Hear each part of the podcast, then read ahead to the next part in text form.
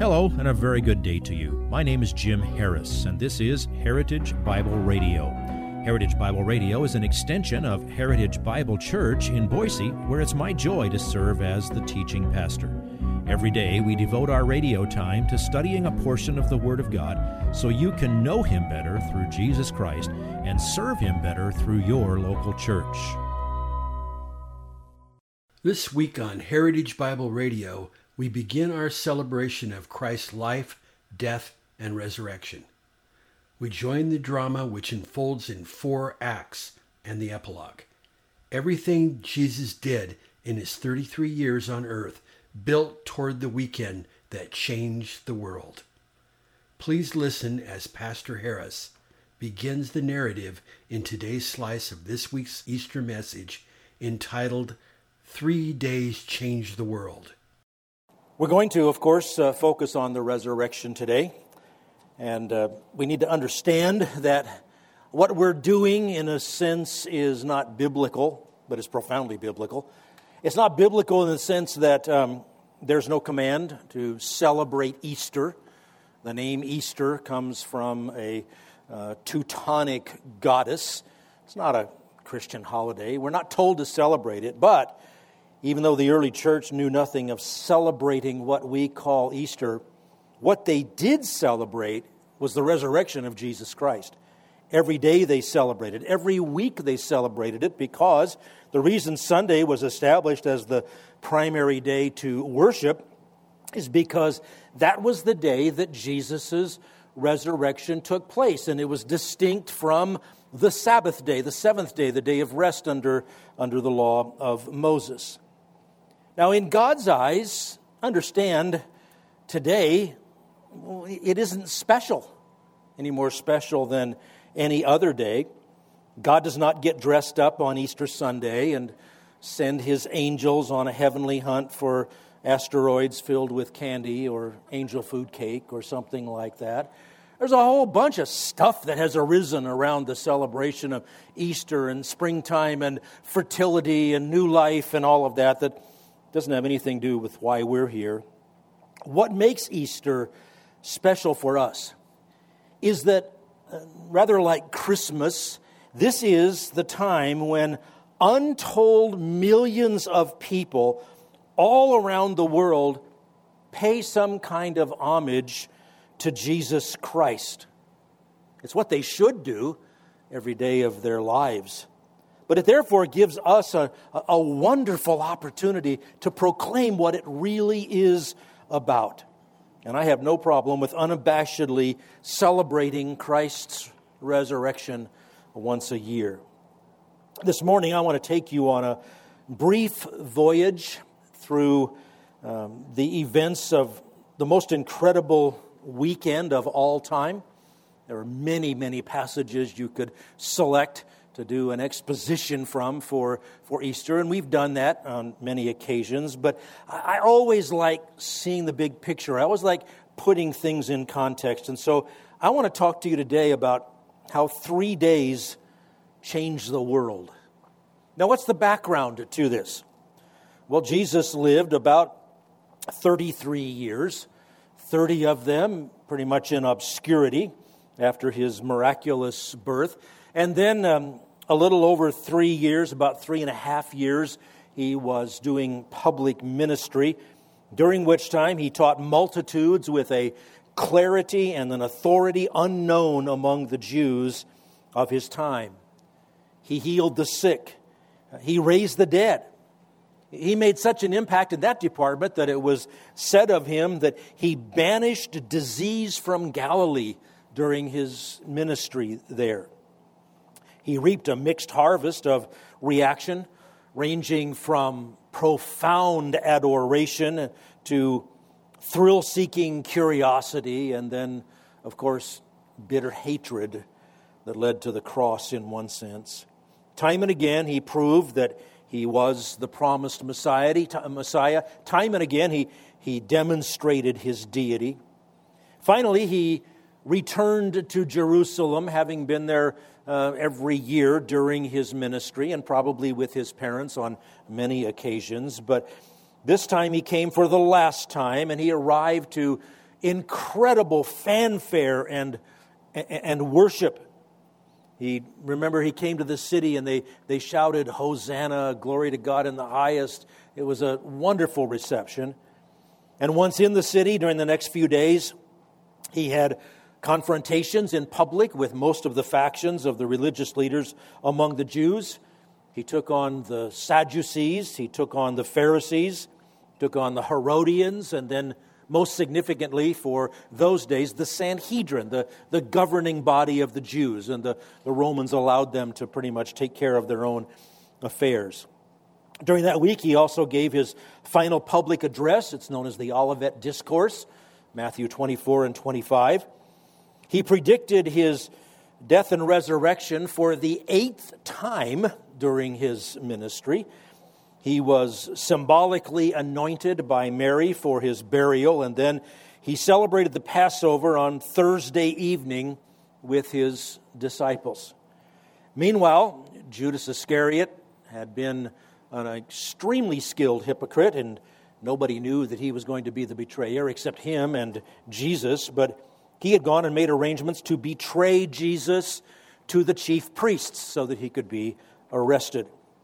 Jesus, being omniscient, he knew all about the plot, so he had dismissed Judas from the, the Passover meal to give him time to get across town to put his plan in action.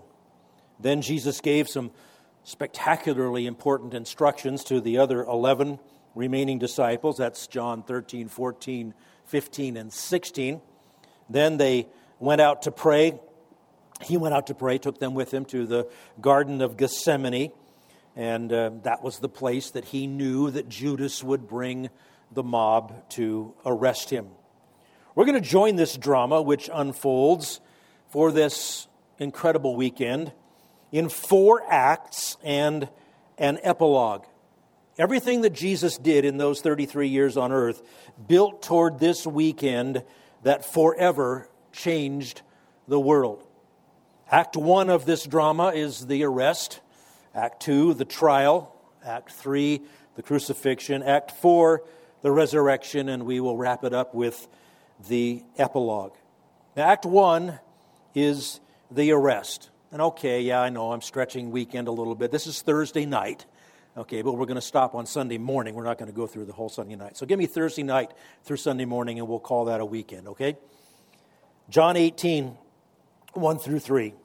When Jesus had spoken these words, that was his great prayer in John 17, after his words in John 13 through 16.